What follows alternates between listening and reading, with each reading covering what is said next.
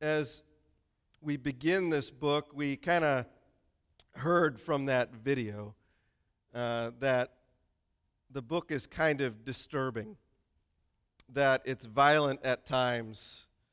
This week, uh, as I was in the office with, with Cindy, uh, she actually watched the whole version of that video, which is about seven minutes long. Uh, you can find it on Right Now Media if you want to see it. She said, We're really going to study this book? And um, I said, Yeah.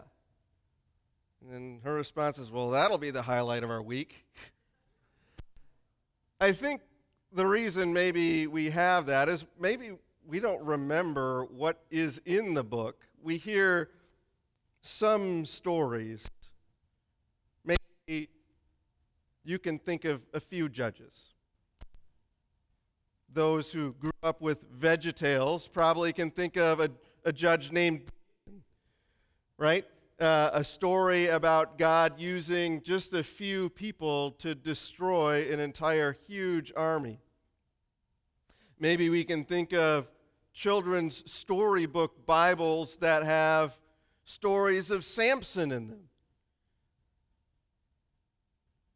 But other than those, I, I, wonder if we can really name some of the other individuals in there.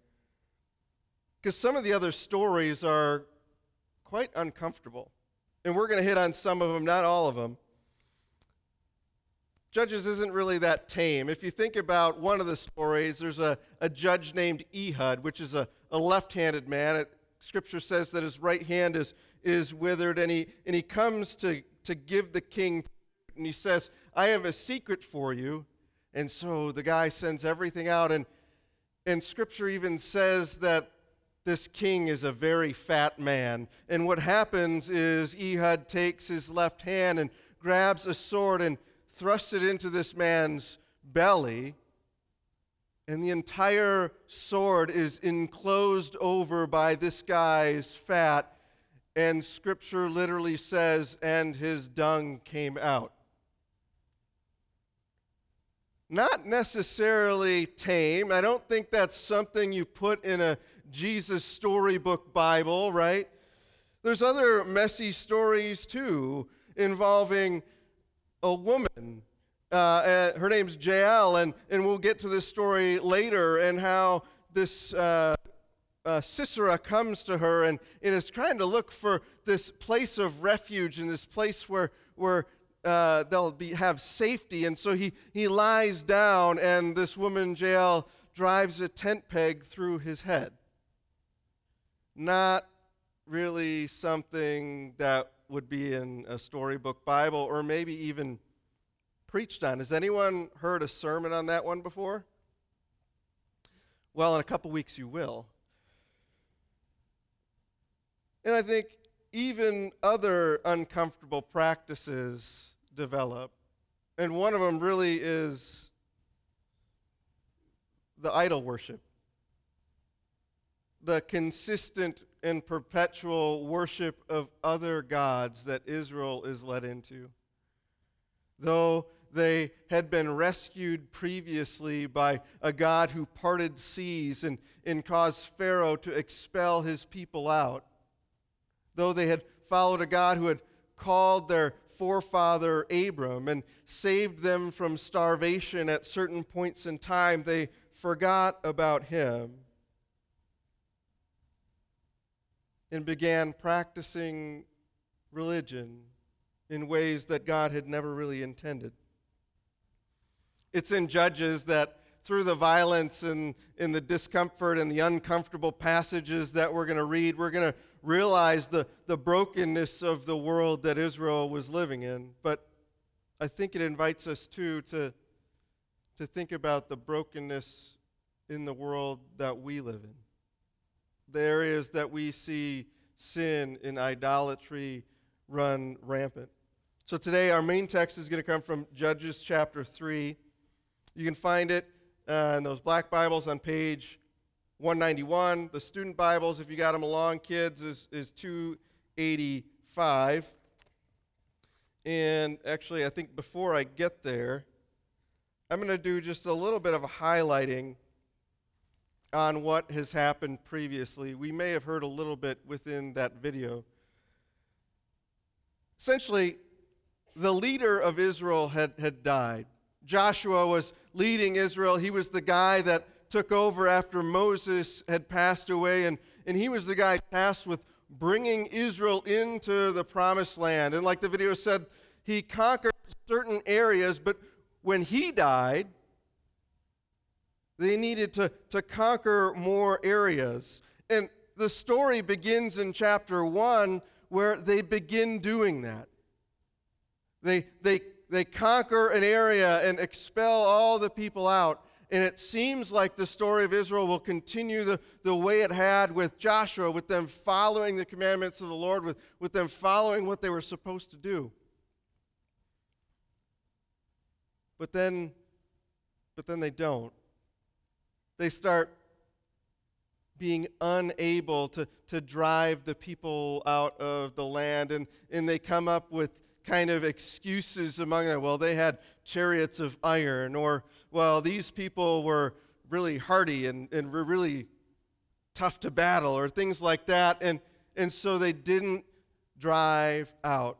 And you'll see that in chapter 1 and 2 that certain tribes of Israel did not drive out, did not drive out, did not drive out, did not drive out the people that were in the land. And so God says that, that those people are then going to become a snare and a thorn in their side. And that, that He Himself would then likely give them over that they would serve the other gods. And, and we see a phrase repeated. Then the Lord, or then the Israelites did evil in the sight of the Lord and served the Baals. And that's a phrase that we're going to hear, and I'm pretty sure each and every one of the passages that we hear here uh, uh, during the time period of Lent. So let's start with Judges chapter 3. We're going to start at verse 7. with that same verse the Israelites did evil in the eyes of the Lord. They forgot the Lord their God and served the Baals and the Asherahs. The anger of the Lord burned against Israel so that he sold them into the hands of Cushan-Rithim, king of Aram Naharaim, to whom the Israelites were subject to for eight years. But when they cried out to the Lord, he raised up for them a deliverer, Othniel, the son of Kenaz, Caleb's younger brother who saved them. The Spirit of the Lord came on him so that he became Israel's judge and went to war. The Lord gave Cushan Rishathaim, king of Aram, into the hands of Othniel, who overpowered him. So the land had peace for 40 years until Othniel, the son of Kenaz, died.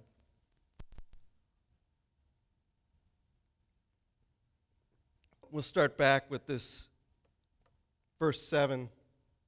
This phrase that was repeated, not quite word for word, because there's some extra words in here compared to that chapter 2, verse 11, but it's kind of a difficult and, and messy phrase.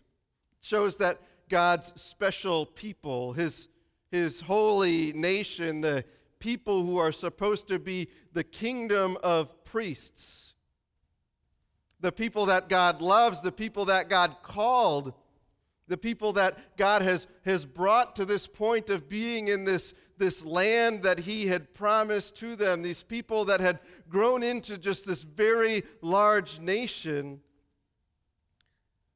now had no regard for Him. They forgot him and started to serve the gods of the land, the Baals, and the Asherahs. You know, there's a, a golf company called Vice Golf, and, and their tagline is Embrace Your Vice. And that's what Israel did. They didn't embrace a vice of golf, but instead they embraced, embraced a vice of idolatry and worshiping other gods. Taking upon the, the cultural practices of, of these gods and trying to incorporate them into their own life. Essentially, what Israel did was they decided to make God in their own image. And so we hear about God's anger. The anger of the Lord burned against Israel.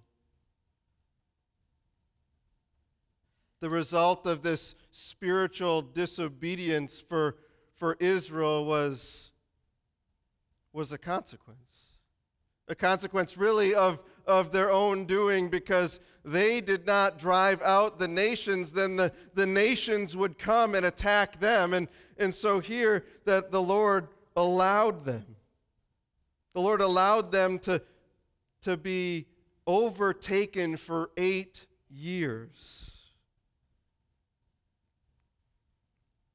A scene that will be familiar, this, this cycle of disobedience and being overtaken. We'll, we'll see this in all of the passages. One that, that is going to become all too familiar consequence in our life, in Israel's life, because of spiritual disobedience. I wonder, when thinking about the idolatry and then them being overtaken as a mess, what do we see in the world today? That's a mess. What do we see today that is some sense of idolatry that we have just become comfortable with? What are the areas in which maybe we've forgotten about God and who He is and, and what He has for us in certain aspects of our life? Where is it that contemporary culture has begun to shape and change maybe the way we worship or even what we worship.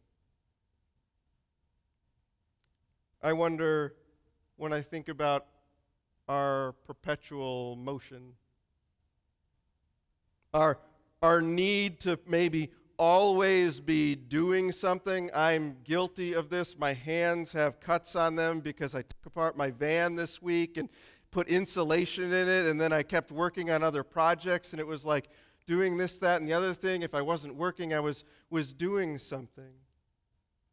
In our, in our lives, there's this perpetual motion, this constant busyness.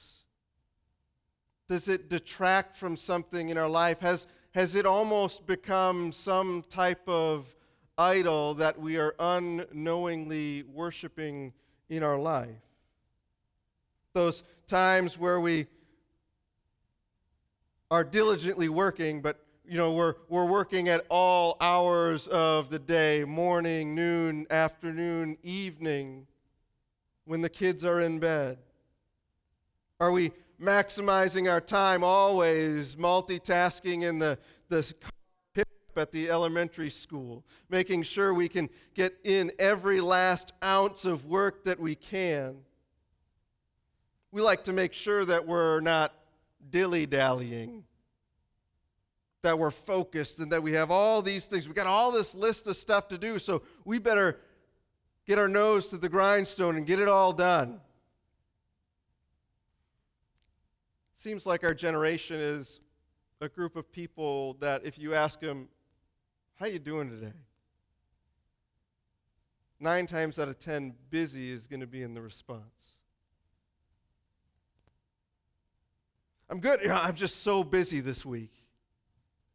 I got this going on. I got to take the kids here. I got to do that. I, I got this big project left at work. And then we keep telling ourselves that next week will be better. Well, next week I won't have this and that, and it looks like my schedule is, is pretty cleared. I'm not going to be as busy anymore. And then that week comes, and it somehow gets filled up and it's just as busy or a rat race just like the week before.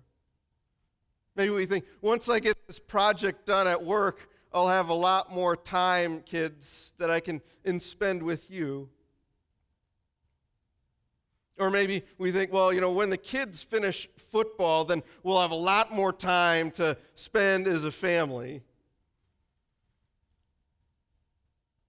Our lives begin to, to look like a, a, a mess of what the culture values and what the culture says that the families and individuals need to be doing. And I wonder if our perpetual busyness, this diligence and determination that we see as such a good value in our society, actually, if we look at it through a microscope, we would actually find an idol in our heart.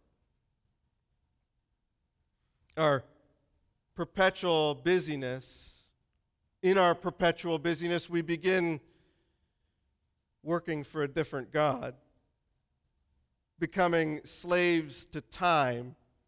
And our calendar is our God, and the weeks of vacation are your heaven. Have we become slaves to bank accounts and see our money manager as our gatekeeper to our dreams?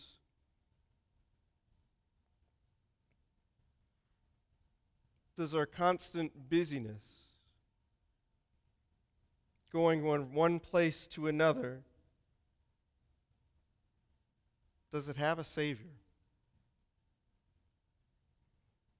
Often within busyness, if we're, we're focused on the, the work that needs to be done at home, at, at, at school, at, at work, and, and those other things that just keep popping up to take our time,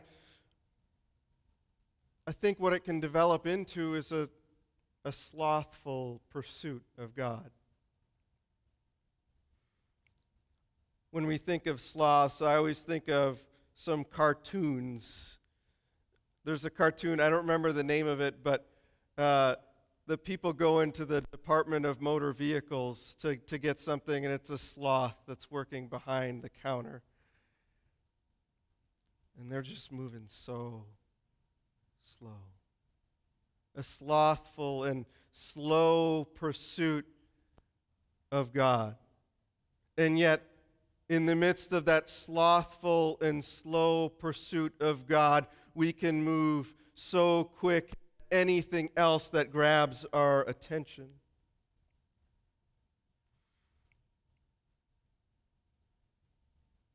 Have we, have we let that idol of, of busyness in our life, create a spiritual uh, slothfulness in it for the sake of some economic prosperity or economic productivity.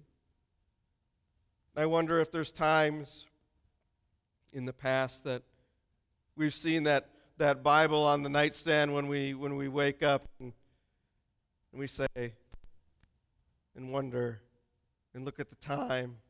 Wonder if I have time for that this morning.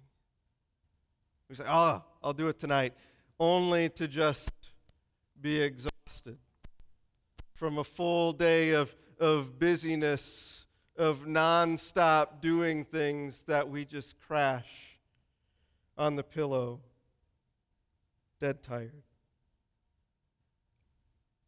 What does it look like for us? Has a spiritual slothfulness come in our life that, that we're, we're not desiring to, to pursue God as much. I think this pandemic that's happened for roughly two years now perhaps could have for, for two years churches were forced to to go online and, and people were, were, were kind of taking in all things by watching online, and that's not bad, but has it, has it changed something within our relationship with God? Have, have, we, have we lost some of our spiritual fervor towards God because we're not gathering with people, I wonder? Has the easiness and convenience created something that has developed some slothfulness in our pursuit of God? That we begin not knowing it, overlooking the thing that keeps pulling us away from God and what He has for us.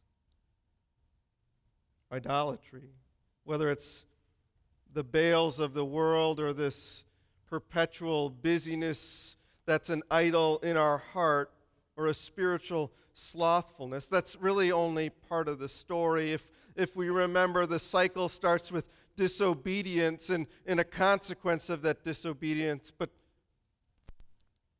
but then Israel turns to the Lord. Here we, we read in Judges 3 9, but they cried out to the Lord, and he raised up for them a deliverer. He raised up for them a, a Savior, is another way to put it. God's mercy then is going to come, even though the, the people had been worshiping other gods, even though they had, had forgotten about God. They now turn from those ways and, and cry out to Him. And, and God doesn't respond by saying, Well, worship me for eight years. That'll make up for the eight years that you worship the other gods. And, and then and then once you do this, then, then I'll save you. No, instead, God hears the cry of his people and he responds right then and there to save them. Something that's repeated over and over and over. That's why we kind of entitled this series Messy and Merciful. The people will, will get into this mess of idolatry, and, and yet, even though they do that, they're met with the mercy of God. They're met with a God who is willing to, to enter into these difficult situations in order to save his people. God sending his spirit to rest on those who are deliverers of the people of Israel, that they can receive the peace that God has for them. That's the same peace that, that God has for us, too. God hears those cries that happen within our hearts when we say we don't have any more energy to go on. When we feel like we've been busy day in and day out, but we have no idea what we accomplished because we're too tired to even think about it.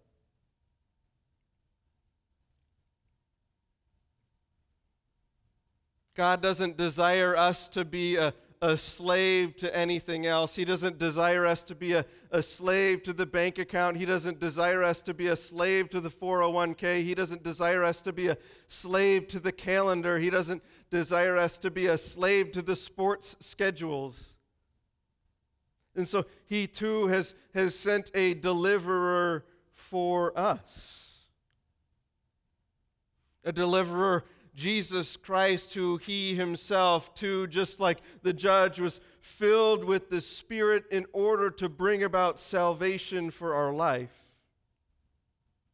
A salvation from a maybe aimless busyness into a purposeful following of God a, a place of aimless consumption and mindless consumption of filling our time instead into a, a significant pursuit of who God is and, and what He has for us. I was reminded of a statement this week that I heard at a, a leadership conference a few weeks ago. When we when we think about salvation, when we think about salvation, if you think about it as your vacation, it doesn't quite cut it. Author Carey Nieuwhof says this a vacation is not an answer for an unsustainable pace. A sustainable pace is the answer to an unsustainable pace. We don't look to the vacations and the, in the time off as our Savior. Instead, there, there must be some sustainable pace that is, is brought in our life through the values that, that Christ brings about in us. To, to take that idol of work and that idol of busyness and, and, and that crazy pace that is in our life and, and, and to let the Spirit do surgery on us and, and figure out why is it that we feel we need to do all of those things. It's, it's to let Christ in, to know that you are not the sum of all of your accomplishments throughout the week. You are, you are not the value of whatever your bank account is on Friday. Your worth is, is not based on how big that paycheck is. And, and when we let Christ form our identity, then, then the idol of work, the idol of busyness passes away. Because we realize that's not who we are. We are not the sum of our accomplishments. We don't need to work to craft our own slice of heaven because our own slice of heaven has already been created for us. We don't have to, to work to gain our salvation because it's Christ who has already done all the work. I think I have another passage to go to? Nope, I don't. Romans 5 8. While we were still sinners, it was Christ who died for us. Before we could do any of the work involved, He did all of it. And it's Christ who offers to you his very life that you may find an identity in him rather than in the things of this world. It is Christ who invites you to take upon his yoke. What is a yoke? It's this thing that you put on oxen or, or big cows and, and they would, would drive forth to pulling something and it would be something that would be this heavy load for them to do. And yet Jesus reorients it. He says, No, it's not this heavy burden. Instead, my yoke is easy and my burden is light. In Christ, nothing more is needed for salvation. Because just like the song we sang, Jesus paid it all. And as he hung on the cross, he said three words that bring us grace It is finished. He has won salvation for us. No work, no toil, just a turning to God let us pray. Father, we thank you that you meet us even in places of idolatry in our own life, just as you met the Israelites. That when we, we turn to you, you are quick to rescue and to save. We thank you that our salvation is, is not based on our own work and our own doing because if it was, we would, we would only fail. But instead, we can rest confident in Christ, who has done all things that we may be united with him. It's in Christ's name that we pray. Amen. Today we have this opportunity together to come to this table, to join our hearts and minds as we, we come to the Lord's table together, united as body of believers here, but also united with those who are gathering at home. We can take comfort in that verse from Romans 5 8 that while we were sinners, Christ died for us, creating that pathway that we could not create on our own, no matter how hard we worked. It is Christ Himself that not only saved us, but invites us to this table. He invites all of those who, who love Him and, and trust in Him alone, not in their own power, but in Him alone for their salvation. Those who have cried out to God in their distress and in their hurt. Those who sincerely believe that Jesus is their Savior. And, they, and, and those who desire to, to move on each and every day, not living for the desires of our own heart, but living for the desires of God's heart. We're invited to this table, and, and we invite all children as well to participate, just as they participated in the, the Passover feast. So we, we continue by saying these words together Lift up your hearts. We lift them up to the Lord. Let us give thanks to the Lord our God. It is right for us to give thanks and praise. Let us pray.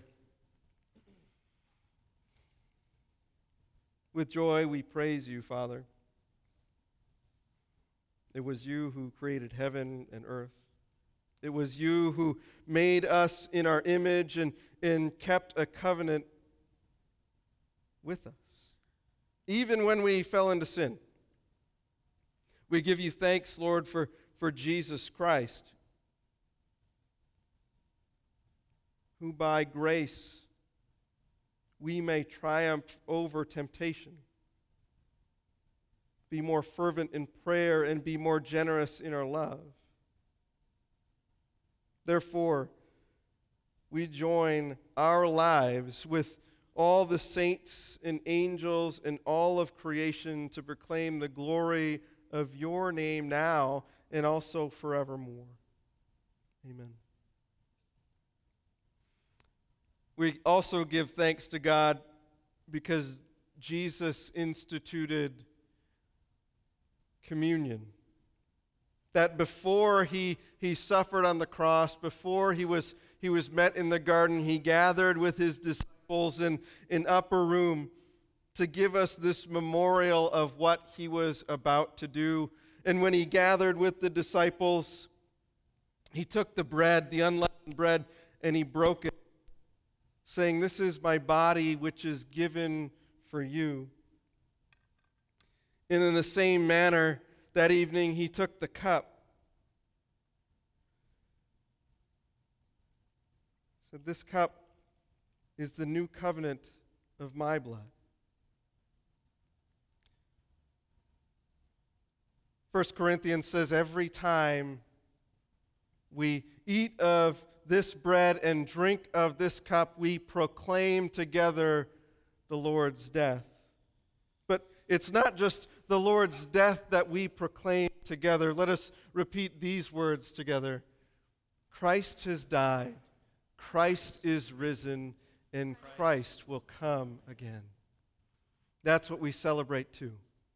The fact that Christ has risen from the grave and he will come again. Let us pray once more. Lord, please send the Holy Spirit into this place specifically, that this bread and this cup may be for us the body and blood of our Lord Jesus Christ. May we, accompanied with all of your saints in heaven and around the world, be united with Christ and remain faithful in hope and love until you gather your whole church together into the glory of your kingdom. Amen. At this time,